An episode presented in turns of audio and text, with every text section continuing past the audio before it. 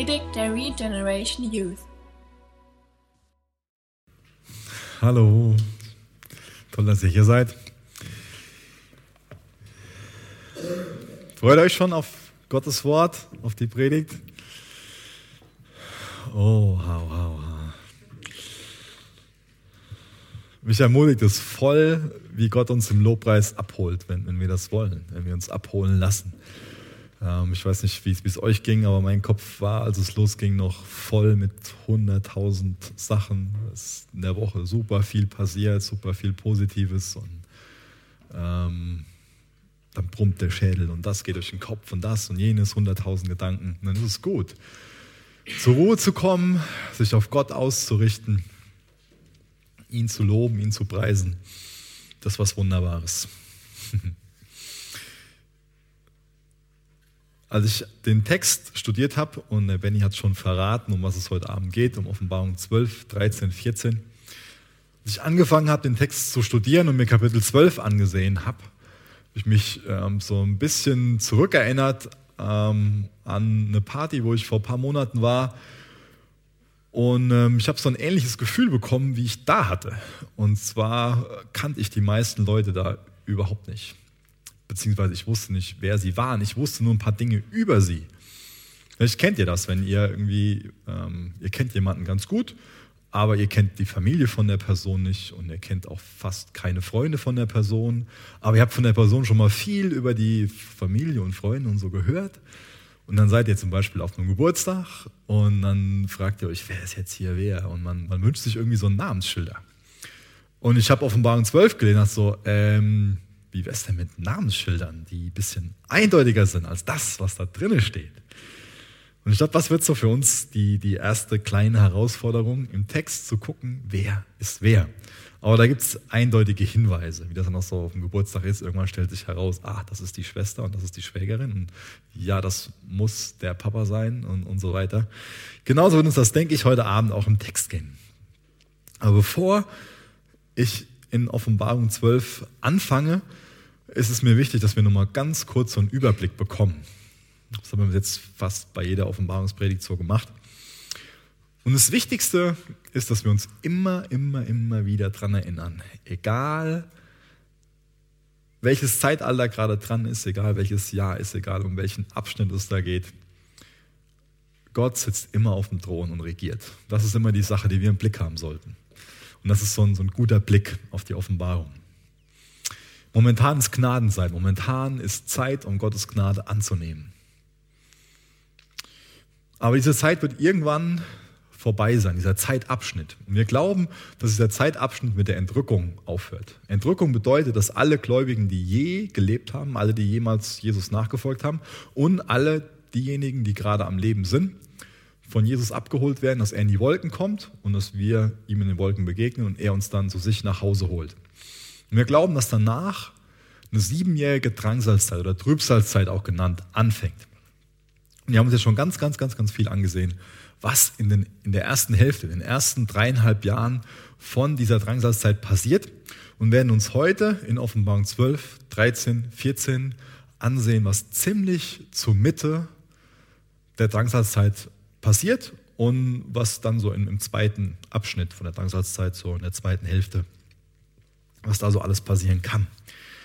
Und ich fange mal an mit dem Text in Offenbarung 12, Vers 1 bis Vers 6. Dann erschien ein großes Zeichen am Himmel.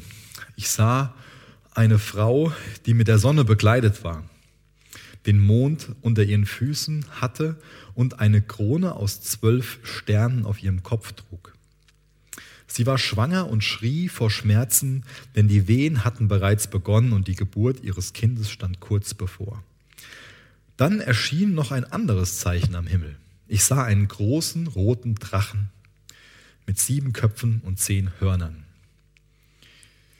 Ähm, bevor ihr jetzt irgendwie in eurem inneren Herr der Ringe irgendwie so, so abspielt, findet man einen Gedanken zurück dahin. Das ist zwar auch so ein bisschen so, aber da geht es um, um, ein bisschen was anderes. Äh, genau, ich sah einen großen roten Drachen mit sieben Köpfen und zehn Hörnern, der sieben Kronen aus seinen Köpfen trug. Sein Schwanz fegte ein Drittel der Sterne weg die er auf die Erde warf.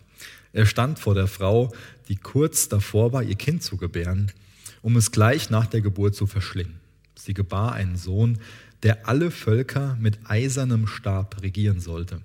Das Kind wurde zu Gott und seinem Thron hinaufgehoben. Die Frau floh in die Wüste, wo Gott einen Ort für sie bereithielt, an dem 1260 Tage für sie gesorgt wurde. Wer ist hier wer in dem Abschnitt? Geht es um eine Frau, um ein Kind, um einen Drachen? Wer ist wer?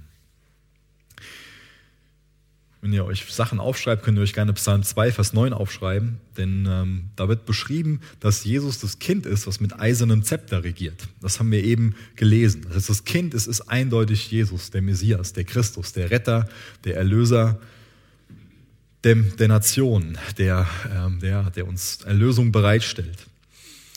Die zweite Hauptfigur ist die, diese Mutter. Und die Mutter ist ziemlich eindeutig Israel. Wir sehen da auch diese Zahl 12, diese Symbolik für die zwölf Stämme. Und ja, Jesus ist, ist Jude. Jesus ist durch das Volk Israel auf die Welt gekommen. Und dann dieser große rote Drache. Vielleicht der eine oder andere an Hobbit denken musste und das, was in den Filmen da so passiert. Wir bekommen diesen Hinweis, dass er ein Drittel der Sterne mit sich genommen hat. Die Sterne stehen oft sinnbildlich für, für Geister. Ähm, und ein Drittel aller Engel sind mit Satan in Sünde gefallen. Das heißt, hier bekommen wir schon so die drei Hauptcharaktere erklärt. Das Kind ist Jesus, die Mutter ist das Volk Israel, das auserwählte Volk, Gottes auserwähltes Volk und der Drache ist Satan.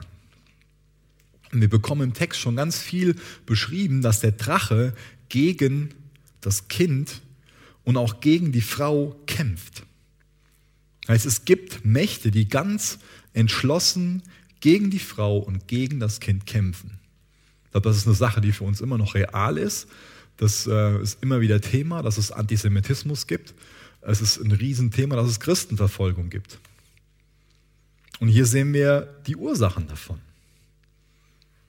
Satan steckt hinter all dem Unheil, was wir in den Kapiteln vorher uns, uns angesehen haben, was da beschrieben worden ist. Dieses dunkle Geheimnis, wo das alles herkommt, wird spätestens jetzt gelüftet. Und wir sehen, dass dieser Drache auch ziemlich viel Macht hat. Bis zu einem gewissen Zeitpunkt war der sogar im Himmel oder ist er sogar im Himmel. Hat jetzt noch Zugang. Ja? Er ist jetzt noch Ankläger von uns. Aber irgendwann wird das vorbei sein.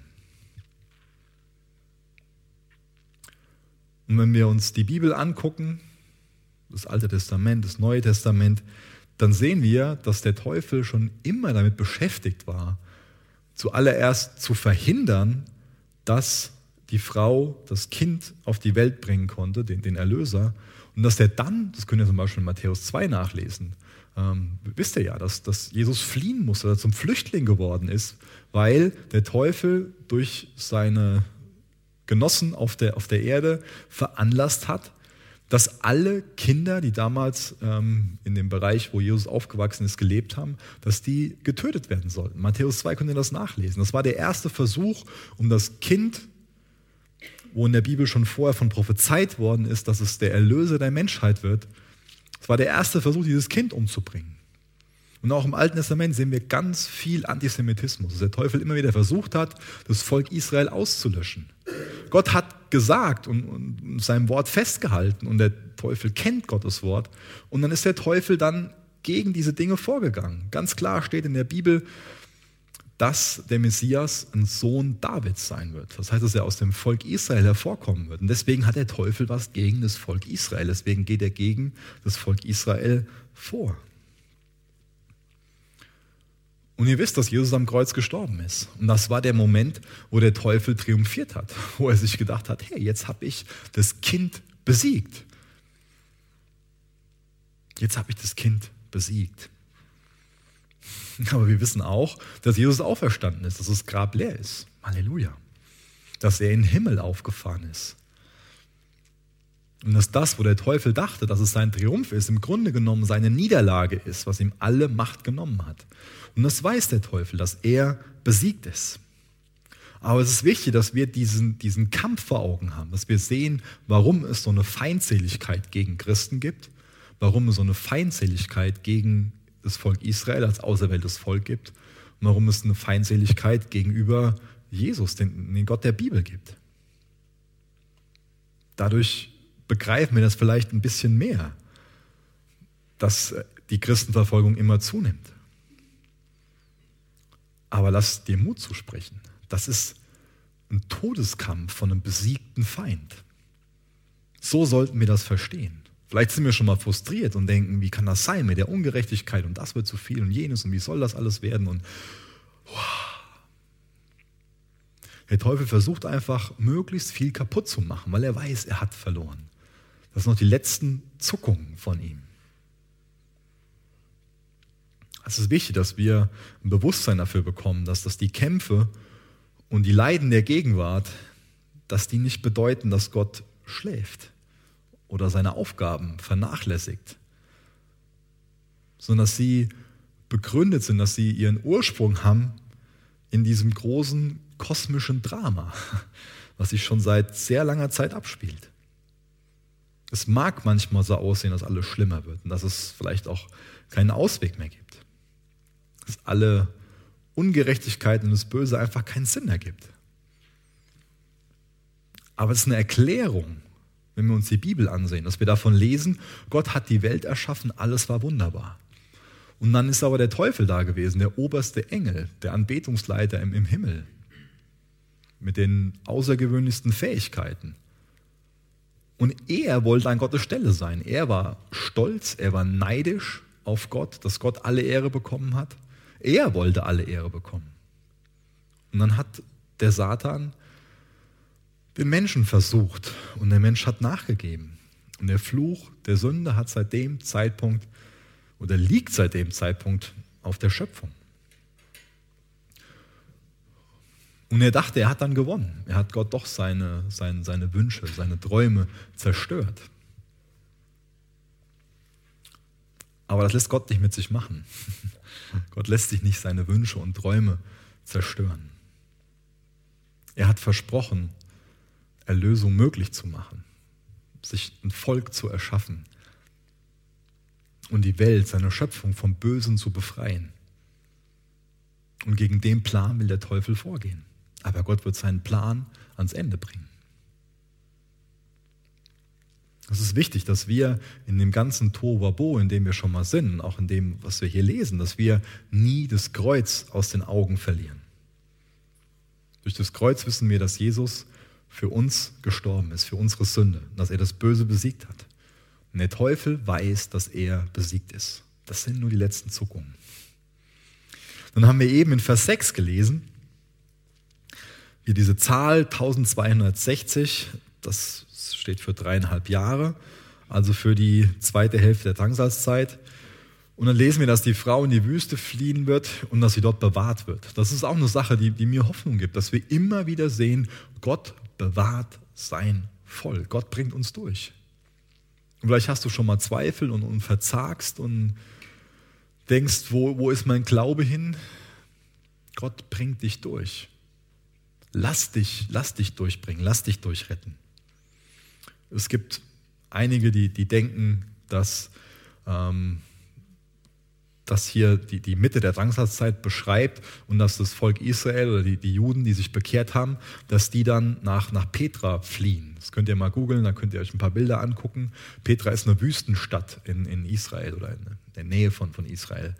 Ähm, und viele glauben, dass, dass die dann nach dreieinhalb, nach den ersten dreieinhalb Jahren der Drangsatzzeit dahin fliehen ähm, und dann da ähm, leben können, überleben können und in den ja, die nächsten dreieinhalb Jahre überleben können und danach dann mit das tausendjährige Reich aufbauen. Das ist eine, gute Erklärung für, für Vers 6. Aber jetzt mal zum Rest von dem zwölften Kapitel. Dann kam es im Himmel zum Krieg. Wir sehen hier ständig so wechselnde Szenen. Als allererstes war jetzt unser Blick ähm, dann auf die Erde gerichtet, jetzt geht es wieder Blick Richtung Himmel. Dann kam es im Himmel zum Krieg. Michael und die Engel unter seinem Befehl kämpften gegen den Drachen und seine Engel. Der Drache verlor den Kampf und wurde aus dem Himmel vertrieben. Dieser große Drache, die alte Schlange, die Teufel genannt wird oder Satan, oder der, der die ganze Welt verführt, wurde mit all seinen Engeln auf die Erde geworfen. Dann hörte ich eine laute Stimme durch den Himmel rufen, Jetzt ist es geschehen, die Rettung und die Kraft und das Reich unseres Gottes und die Macht seines Christus sind da. Denn der Ankläger unserer Brüder, der sie Tag und Nacht vor unserem Gott verklagte, wurde auf die Erde hinabgeworfen. Sie haben ihn durch das Blut des Lammes besiegt und dadurch, dass sie an der Botschaft Gottes festhielten und bereit waren zu sterben. Freut euch, ihr Himmel, und ihr, die ihr in den Himmeln wohnt, jubelt doch über die Erde und das Meer wird Schrecken kommen. Denn der Teufel ist voller Zorn zu euch hinabgekommen und er weiß, dass ihm nur wenig Zeit bleibt. Und als der Drache erkannte, dass er auf die Erde hinabgeworfen worden war, verfolgte er die Frau, die das Kind zur Welt gebracht hatte. Aber es wurden ihr die beiden Flügel eines großen Adlers gegeben. So konnte sie an einen Ort fliegen, der in der Wüste für sie vorbereitet worden war, wo sie für dreieinhalb Jahre versorgt wurde und vor dem Drachen geschützt werden konnte. Dann versuchte der Drache die Frau mit einer Flut zu ertränken, die er aus seinem Maul herauswarf. Aber die Erde half der Frau, indem sie ihren Mund öffnete und die Flut aus dem Maul des Drachen trank. Da wurde der Drache zornig über die Frau und erklärte ihren übrigen Kindern den Krieg. Allen, die Gottes Gebote halten und bekennen, dass sie zu Christus gehören. Und er stellte sich an das Ufer des Meeres. Der Drache ist wütend. Warum ist er wütend? Es gab diesen, diesen Krieg im Himmel.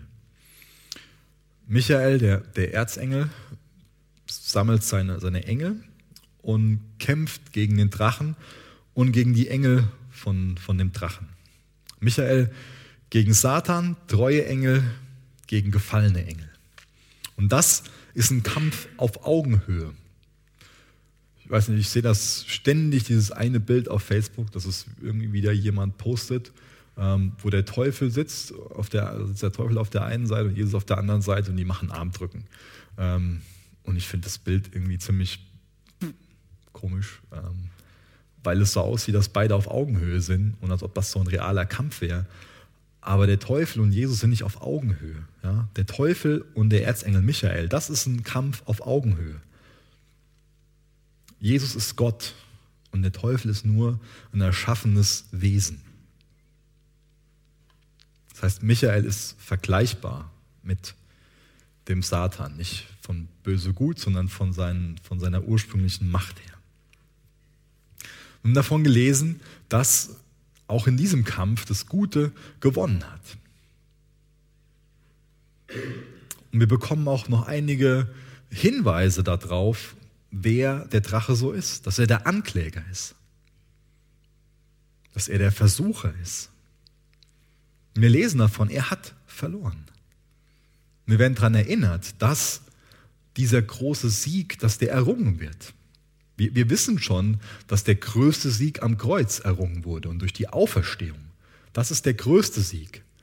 Aber auch das ist wieder ein Sieg, wo der Teufel den Himmel verlässt und dann auf die Erde kommt. In der Mitte von dieser Drangsalzzeit. Und hier noch, noch mehr Macht bekommt, als er es jetzt schon hat. Da ist im Himmel dann kein Platz mehr für ihn. Und dann lässt sich auf der Erde austoben, damit es furchtbar zugehen. Dann gibt es keinen Platz mehr für ihn im Himmel. Jetzt ist er noch Ankläger, jetzt sagt er noch, ja, das und das und das und das. Aber dann wissen wir, dass Jesus zur Rechten des Vaters sitzt und sagt, ja, das hat der Benny zwar gemacht, aber mein Blut hat den Benny reingewaschen oder den so und so oder die so und so. Und das macht mir Mut zu wissen, dass egal wie recht der Teufel auch mit seinen Anklagen hat, dass Jesus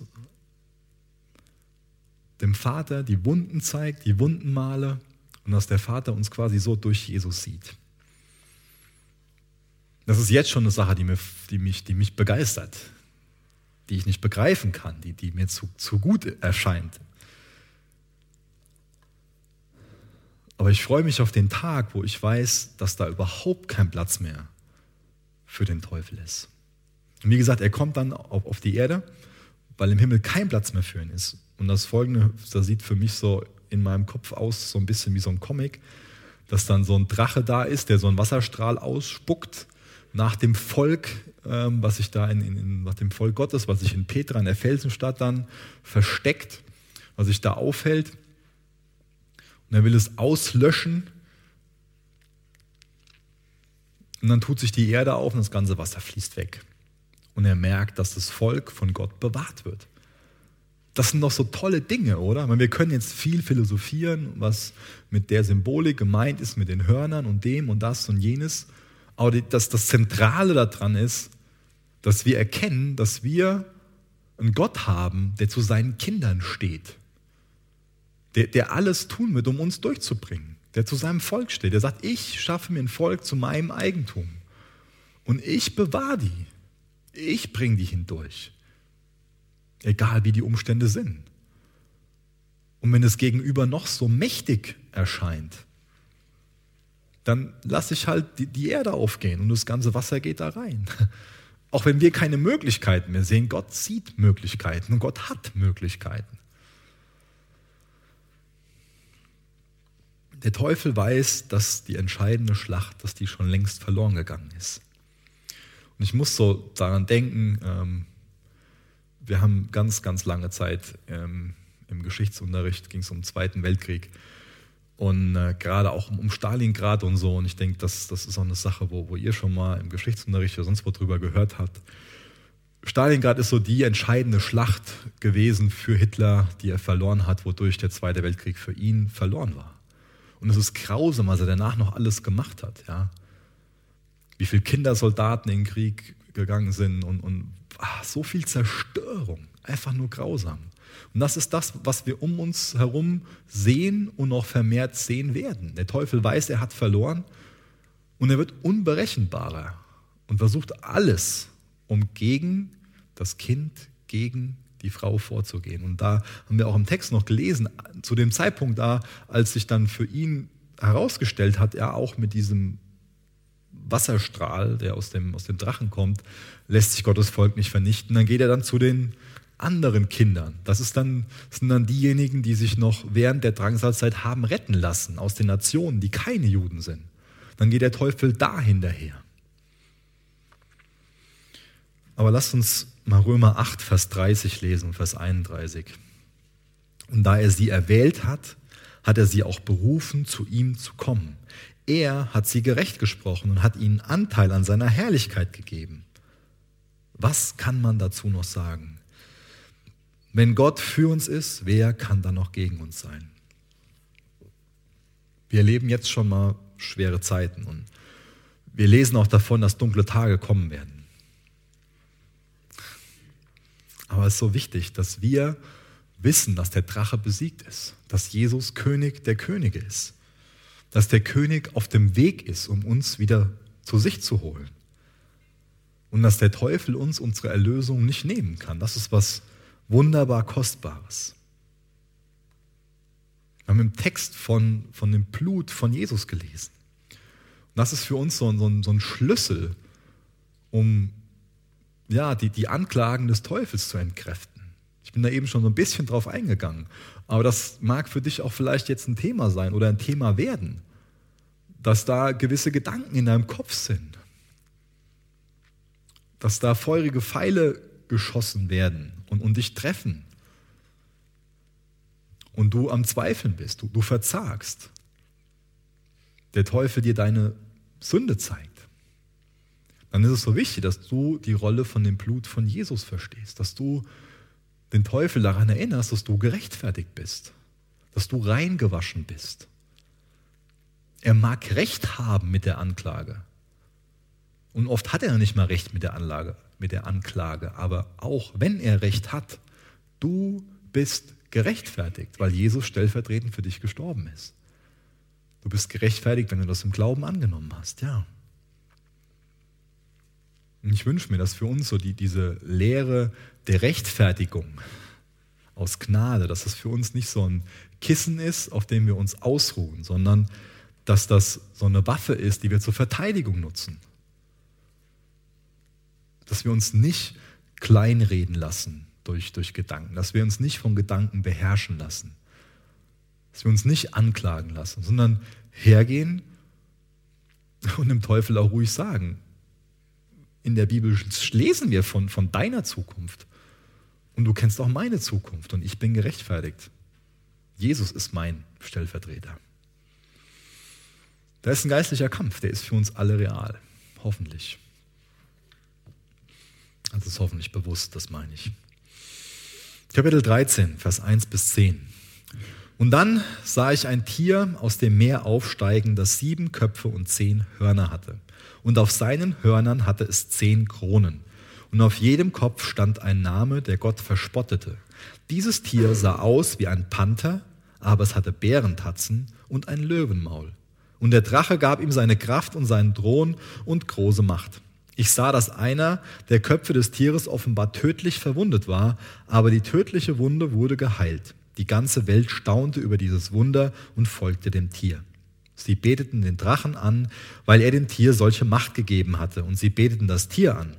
Wer kann sich mit dem Tier messen, sagten sie. Wer kann mit ihm kämpfen? Dann wurde dem Tier erlaubt, schreckliche Dinge und schlimme Lästerungen gegen Gott auszusprechen, und es erhielt die Macht, 42 Monate lang zu tun, was es wollte. Da stieß es Lästerungen gegen Gott aus und verhöhnte seinen Namen und sein, Zelt und sein Zelt und alle, die im Himmel wohnen. Und es wurde dem Tier erlaubt, Krieg gegen die Heiligen Gottes zu führen und sie, sie zu besiegen. Und es erhielt Macht über alle Stämme und alle Völker und alle Sprachen und alle Nationen. Alle Menschen, die auf dieser Erde wohnen, werden es anbeten. Alle, deren Namen nicht seit Erschaffung der Welt im Buch des Lebens aufgeschrieben sind in dem Buch des Lammes, das geschlachtet wurde. Wer bereit ist zu hören, der höre und verstehe.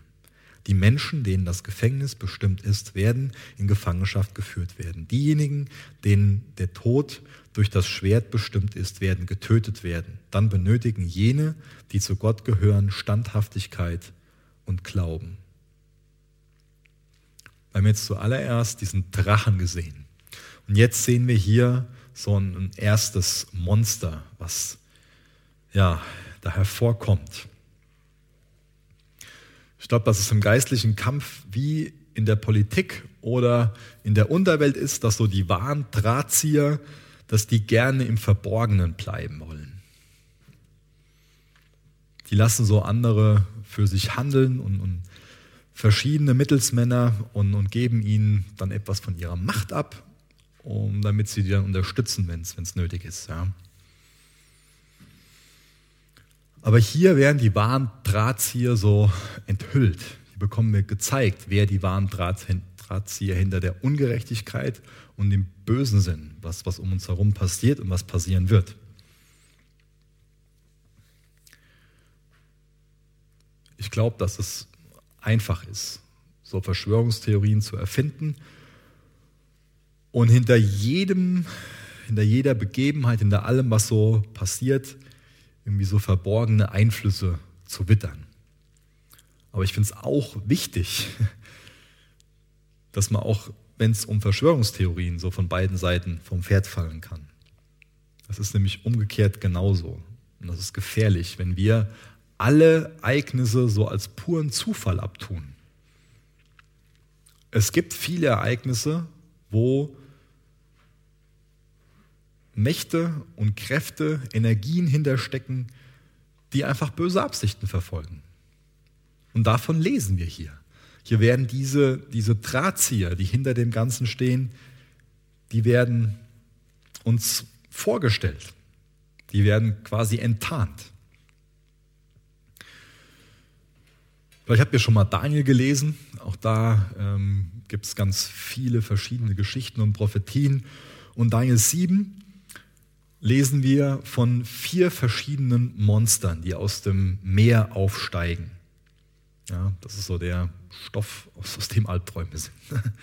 Da ist zuallererst ein geflügelter Löwe, dann ist ein Bär mit drei Rippen im Maul, dann ist ein Leopard mit vier Flügeln und vier Köpfen und dann so ein Wesen mit, mit großen, ein sehr großes, schreckliches Wesen mit, mit eisernen Zähnen, bronzenen Klauen zehn Hörner, ein weiteres kleines Horn wächst so nebenheran. Und diese vier Monster, die stehen für Königreiche, die es schon gegeben hat, zum Beispiel das babylonische Reich, das medopersische Reich, das griechische Reich und auch das römische Reich. Und jetzt sehen wir hier bei Johannes, dass diese vier Tiere zusammengefasst werden. Und das, was uns gerade beschrieben worden ist, das ist der Antichrist und die Macht, die er hat. Das heißt, die Macht, die der Antichrist hat, wird damit verglichen mit diesen vier Weltreichen, die es schon mal gegeben hat. Das ist ganz viel Macht. Wir lesen davon, wie, wie gotteslästerlich er, er sein wird. Und jetzt erinnert euch dran, wie der Antichrist zuallererst seine Karriere begonnen hat. Nämlich als Diplomat, als Friedensstifter. Er hat dafür gesorgt, dass es endlich Frieden zwischen Juden und zwischen Moslems gibt. Er wurde gefeiert von, der ganzen Welt dafür. Und jetzt werden wir durch, durch die Texte sehen, dass er sein wahres Gesicht immer mehr offenbaren wird. Dass er zu Satans Diktator wird, der die ganze Welt beherrscht. Diesen Friedensvertrag, den er geschlossen hat, bricht. Das Opfersystem, was dann wieder im Tempel ähm, eingerichtet worden ist, eingesetzt worden ist, dass er damit aufhört, dass er im Tempel in Jerusalem auftritt und von sich selbst behauptet, Gott zu sein. Und dass er dadurch auch dann verlangt, dass er als Gott angebetet wird. Und alle, die das nicht tun, werden umgebracht, haben wir gelesen. Jetzt lesen wir mal Vers 11 bis Vers 18. Da sehen wir das zweite Monster. Wird uns quasi so eine unheilige Dreieinigkeit vorgestellt, so eine böse Dreieinigkeit. Dann sah ich ein anderes Tier aus der Erde aufsteigen. Es hatte zwei Hörner wie ein Lamm und sprach mit der Stimme eines Drachen.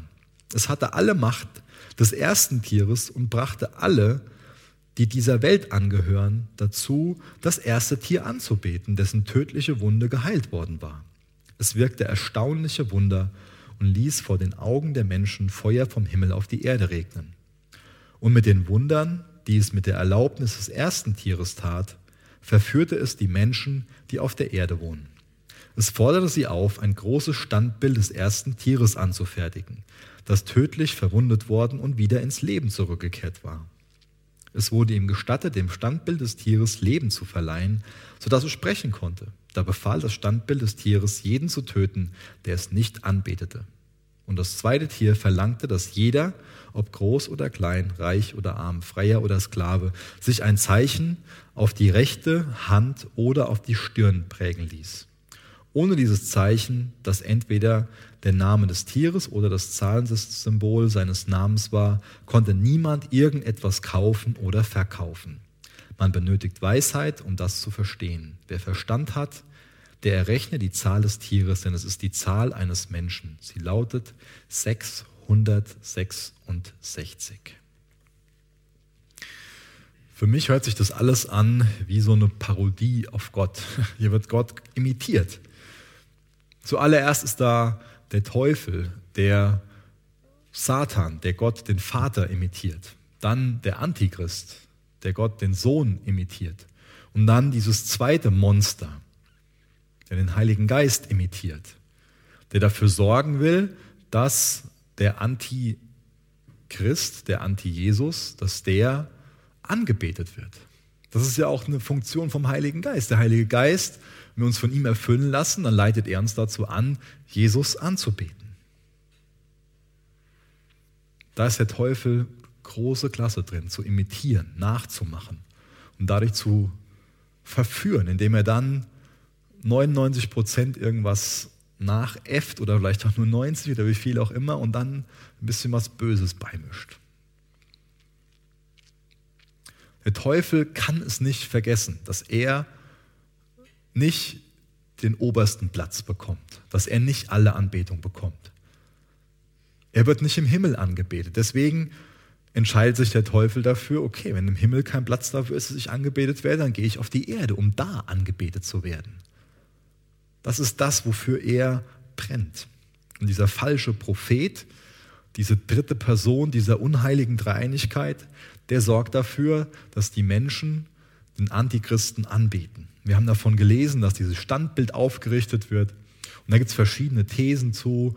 Es ist jetzt fraglich, ob, dann, ob er wirklich die Macht hat, diesem, diesem Standbild wirklich Leben einzuhauchen oder ob es nur so sein wird, dass, er, dass auch das so eine Imitation ist, dass es nur vorgibt, so zu leben, dieses Standbild, egal wie es auch ist. Dann wird dieses Standbild aufgerichtet nach dreieinhalb Jahren und alle müssen dieses Standbild anbeten. Und dieses Standbild scheint zu leben. Ich wünsche mir, dass wir im Text so rauslesen, was die Taktiken vom Teufel sind. Dass wir da so ein Gespür für bekommen. Und dass wir ein Bedürfnis dafür bekommen, einfach nur Jesus anzubeten für den, der er ist. Er ist würdig. Und der Antichrist ist nur ein Abklatsch. Es ist wichtig, dass, dass wir wissen, dass, dass da eine Verführung im, im Gange ist. Und dass auch jetzt der Teufel eine gewisse Kriegsführung übt, um uns von Jesus abzulenken, um uns davon abzulenken, ihn anzubeten. Der Teufel hat was dagegen, wenn wir Jesus in Geist und Wahrheit anbeten. Das ist ein ernstes Thema. Und ich wünsche uns allen, dass uns bewusst ist, dass das ernst ist. Der Teufel hat was dagegen, wenn Jünger Jesu Jesus in Geist und Wahrheit anbeten. Aber es gibt nichts Besseres, als Jesus in Geist und Wahrheit anzubeten. Denn er verdient es und wir sind dafür geschaffen. Das, das bedeutet zu leben, Jesus in Geist und Wahrheit anzubeten. Kapitel 14, Vers 1. Dann sah ich das Lamm auf dem Berg Zion stehen und mit ihm 144.000, auf deren Stirn sein Name und der Name seines Vaters geschrieben stand. Und ich hörte aus dem Himmel eine Stimme wie das Tosen eines riesigen Wasserfalls oder das Rollen eines mächtigen Donners. Es klang so, als würden unendlich viele Hafenspieler gemeinsam spielen. Dieser große Chor sang ein neues Lied vor dem Thron Gottes und vor den vier lebendigen Wesen und den Ältesten. Und niemand außer den 144.000, die von der Erde erlöst worden waren, konnte dieses neue Lied lernen. Denn sie haben sich mit Frauen, denn sie haben sich nicht mit Frauen befleckt, sondern sie sind rein wie Jungfrauen und folgen dem Lamm, wohin es geht. Sie wurden als erste Opfergabe für Gott und das Lamm aus den Menschen ausgewählt. Ihnen, kam, ihnen kann, kann keine Lüge vorgeworfen werden. Sie sind vorbildlich. Das ist ein wunderbarer Text, oder? Vorher wieder dieses, dieses ganze, ich nenne es mal unruhig machende gelesen. Diese unheilige Dreieinigkeit und haben gesehen, wie da ein Krieg geführt wird.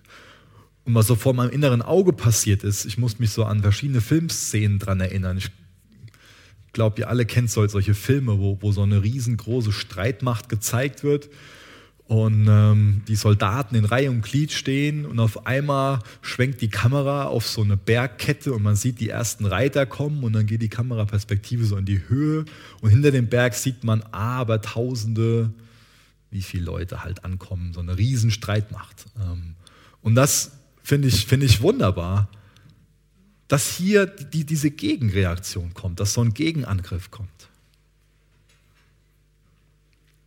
Ich finde es wunderbar, dass diese 144.000 immer noch dem Lamm folgen dahin, wo es geht. Wir haben von diesen 144.000 Auserwählten vor ein paar Kapiteln gelesen. Das sind diejenigen, die das zu Ende bringen, was, was wir leider nicht zu Ende bringen werden, nämlich die ganze Welt zu evangelisieren, jeden Stamm, jede Sprache. Und diese 144.000 Juden machen das. Und wie viele von den 144.000 Juden sind dann zu diesem Zeitpunkt der Drangelzeit noch am Leben? 139.000, nee, das ist falsch. Also es, es, fehlt keiner, will ich sagen. Ich bin jetzt nicht mal in der Lage, da eins abzuziehen, sorry. Ähm, Da fehlt kein einziges, kein einziger von den 144.000. Kein einziger von den 144.000 fehlt. Das, das Lamm bewahrt alle. Das sind zwar diese ganzen Gerichte und alles, diese Trompeten und alles, was, was an Gerichten, diese Posaunen, alles, was an Gerichten so kommt, die ganzen Siegel, aber das Lamm bewahrt 144.000. Und die folgen immer noch Jesus nach. Macht mir Mut. Und die singen ein neues Lied. Das muss wunderbarer Lobpreis sein. Und das Lied, das können nur die 144.000 singen. Das können nur diejenigen singen, die siegreich durch diese schweren Zeiten und diese schweren Prüfungen durchgegangen sind. Und die haben Grund zu singen. Denn wirklich singen können nur die Erlösten. Und da freue ich mich drauf, dass wir im Himmel singen werden. Das wird wunderschön sein. Das wird viel schöner sein, als wir uns überhaupt im Ansatz vorstellen können. Das ist so wichtig zu wissen, Jesus bringt uns durch. Da kommen von 144.000 144.000 an. Lass dir da Mut zusprechen. In allem Kampf, in allen Zweifeln, in allen schweren Tagen, die 144.000 kommen an. Und wenn du darauf deinen Glauben darauf gesetzt hast, dein Vertrauen darauf gesetzt hast, dass Jesus für dich stellvertretend am Kreuz gestorben ist, dann bringt dich Jesus durch. Und dann wirst du nicht dieses Lied der 144.000 singen, aber dann wirst du ein bisschen später mit denen in einem Riesenchor sein und jubelnd singen. Und jetzt kommt der krönende Abschluss. Nicht ganz ernst gemeint. Vers 6. Und ich sah einen weiteren Engel durch den Himmel fliegen, der die ewige Botschaft Gottes trug, um sie den Menschen zu verkünden die auf der Erde wohnen, alle Nationen und Stämme, alle Sprachen und Völker. Habt Achtung vor Gott und gebt ihm die Ehre, rief er, denn die Stunde ist gekommen, in der er Gericht halten wird. Betet den an, der Himmel und Erde, das Meer und alle Wasserquellen gemacht hat. Dann folgte ihm ein weiterer Engel und rief, Babylon, die große Stadt ist gefallen, weil sie die Völker der Welt verführt hat, vom Wein ihrer Unzucht zu trinken. Dann folgte ein dritter Engel, der rief mit lauter Stimme, Wer das Tier und sein Standbild anbetet und sein Zeichen auf der Stirn oder der Hand annimmt, muss den Wein des Zornes Gottes trinken, der unverdünnt in den göttlichen Kelch des Zorns eingeschenkt wird. Und sie werden in der Gegenwart der heiligen Engel und des Lammes mit Feuer und Schwefel gequält werden. Der Rauch ihrer Qualen wird für alle Zeiten aufsteigen und sie werden Tag und Nacht keine Erleichterung finden, weil sie das Tier und seine Statue angebetet und das Zeichen seines Namens angenommen haben. Das soll jene, die zu Gott gehören, ermutigen, alles geduldig zu ertragen und bis zum Ende standhaft zu bleiben. Alle, die Gottes Gebote halten und auf Jesus vertrauen. Und ich hörte eine Stimme aus dem Himmel sagen, schreib auf, gesegnet sind die, die von nun an im Herrn sterben. Ja, spricht der Geist, sie sollen von all ihren Mühen ausruhen, denn ihre guten Taten folgen ihnen nach. Hier wird Gericht beschrieben. Es wird ein Gericht kommen. Das ist sicher. Und jetzt ist noch Gnadenzeit. Was tun wir mit der Gnadenzeit? Wie gehst du mit Gottes Gnade um? Oder anders gefragt, wie stehst du überhaupt Gott gegenüber? Uns muss klar sein, dass wir in Bezug auf Gott nicht die Schweiz sein können. Ja? Das ist ja so eine Floskel, die man schon mal so sagt. Ja? Die Schweiz steht einfach für ein Land, was neutral ist. Was immer so sagt, so, hm. und so können wir nicht mit Gott umgehen. Wir können nicht neutral gegenüber Gott sein. Wir können nicht irgendwie so sagen, so, ach, das weiß ich nicht. Entweder wir sagen Ja zu Jesus oder wir sagen Nein. Da gibt es nicht so eine, so eine Nullstellung. Deswegen macht es keinen Sinn zu warten. Deswegen ist es wichtig, eine Entscheidung zu treffen. Und deswegen ist es wichtig, dass wenn man eine Entscheidung für Jesus getroffen hat, dass einem dann auch noch das Gericht bewusst ist, nicht in dem Sinn, dass man sich selbst davor fürchtet, aber dass man Bewusstsein dafür hat, um uns herum leben Menschen, die verloren sind, die Jesus brauchen die gerichtet werden. Das ist real. Gott regiert. Sein Urteil wird gerecht sein. Darauf dürfen wir vertrauen. Sein Urteil wird umfassend sein, gründlich sein. Und Gott kommt zurück. Jesus ist König der Könige. Gott wird sein Volk machtvoll retten. Das ist immer wieder die Botschaft der Offenbarung. Als der König der Könige sagt, ich stehe zu meinem Volk, ich rette mein Volk, ich bringe mein Volk durch. Wir lesen im Text viel von, von Babylon. Babylon steht einfach sinnbildlich für, für das Böse. Dass hier und da das Böse vielleicht zu triumphieren scheint. Und dann haben wir gelesen von ähm, die, die, dieser Unzucht, ich kriege es gerade nicht auf die Reihe. Ähm, ich finde es gerade nicht. Doch, in Vers 8 am Ende. Ähm, Babylon, das Babylon die Völker der Welt verführt, verführt hat, verführen wollte, vom Wein ihrer Unzucht zu trinken. Aber Babylon wird nicht damit durchkommen, nicht gewinnen. Das Böse wird am Ende nicht triumphieren. Das ist eine ganz wichtige Erkenntnis. Das Böse wird schlussendlich nicht triumphieren. Babylon wird fallen. Und jetzt Vers 14 bis Vers 19. Dann sah ich einen, der wie der Menschensohn aussah, auf einer weißen Wolke sitzen. Er hatte eine goldene Krone auf dem Kopf und eine scharfe Sichel in der Hand. Ein Engel kam aus dem Tempel und rief dem, der auf der Wolke saß, mit lauter Stimme zu, Gebrauche die Sichel, denn nun ist die Zeit gekommen zu ernten. Die Ernte auf der Erde ist reif. Da schwang der, der auf der Wolke saß, seine Sichel über die Erde und die Erde wurde abgeerntet. Danach kam ein anderer Engel aus dem Tempel im Himmel und auch er hatte eine scharfe Sichel. Ein weiterer Engel, der die Macht über das Feuer hatte, kam aus dem Altar hervor, rief dem Engel mit der scharfen Sichel zu, Gebrauche jetzt deine Sichel, um die Trauben von dem Weinstock der Erde zu ernten, denn seine Beeren sind reif geworden.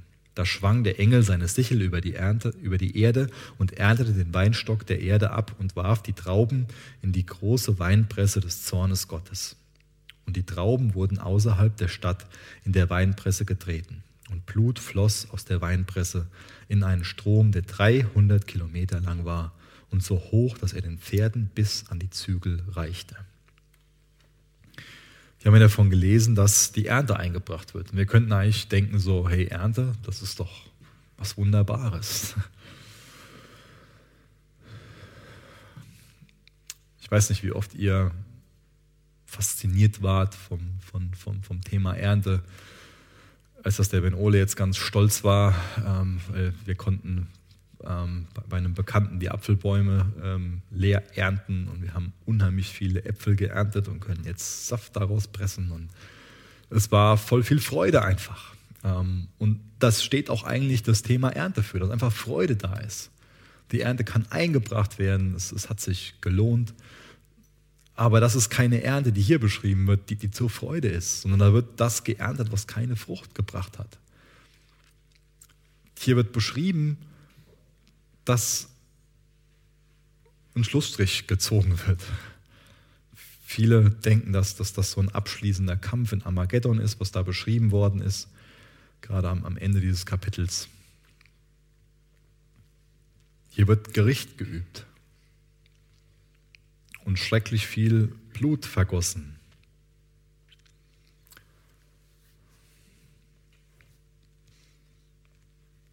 Das Böse wird am Ende nicht triumphieren. Jesus hat das letzte Wort. Jesus ist derjenige, der hier beschrieben worden ist. In Vers 14, dann sah ich einen, der wie der Menschensohn aussah, auf einer weißen Wolke sitzen. Er hatte eine goldene Krone. Und danach wird das Böse keine Macht mehr haben. Danach gibt es keine Tränen mehr. Gibt es keine Krankheit mehr, keine Zweifel mehr, keine Belastungen mehr, kein Streit, kein Krieg, gar nichts mehr. Danach hat der Teufel keine Macht mehr. Danach hat er endgültig verloren und wird nicht mehr kämpfen. Dann ist das wiederhergestellt, was Gott eigentlich mit seiner Schöpfung vorhatte. Das können wir auf den ersten Seiten der Bibel nachlesen, dieses Paradiesische, wo es nichts Unangenehmes, Schlimmes, Grausames gibt, wo es keine Krankheiten gibt, kein Tod das stellt Gott dann wieder her. Das ist wunderbar. Aber solange das ist, gibt es einen Kampf. Dann ist die Frage, auf welcher Seite stehen wir in dem Kampf und nehmen wir den geistlichen Kampf an. Und ich will euch keinen nicht irgendwie Mut machen, selbst zu kämpfen. Ich will euch aber Mut machen, euch auf das Blut von Jesus zu berufen und Jesus für euch kämpfen zu lassen. Jesus, ich bin dir so dankbar, dass du den Kampf gewonnen hast und dass der Teufel besiegt ist. Hilf uns, mit den letzten Erzuckungen des Bösen klarzukommen und zu überwinden. Danke, dass du uns durchbringst. Danke für diese mutmachende, frohe Botschaft, dass du uns hindurchtragen wirst. Jesus, danke, dass wir im Text gelesen haben, dass auch nach den ganzen Gerichten, nach dem ganzen, was wir so gelesen haben, die 144.000, dass die immer noch dem Lamm folgen. Und Jesus, genauso wollen wir Ja zu dir, dem Lamm, sagen und dir folgen, durch alles hindurch. Danke, dass du uns hindurchbringst. Danke, dass du überwinden, überwunden hast und dass wir deswegen überwinden werden. In Jesu Namen. Amen. Danke für das Anhören der Predigt. Weitere Informationen findest du unter www.regenerationyouth.de.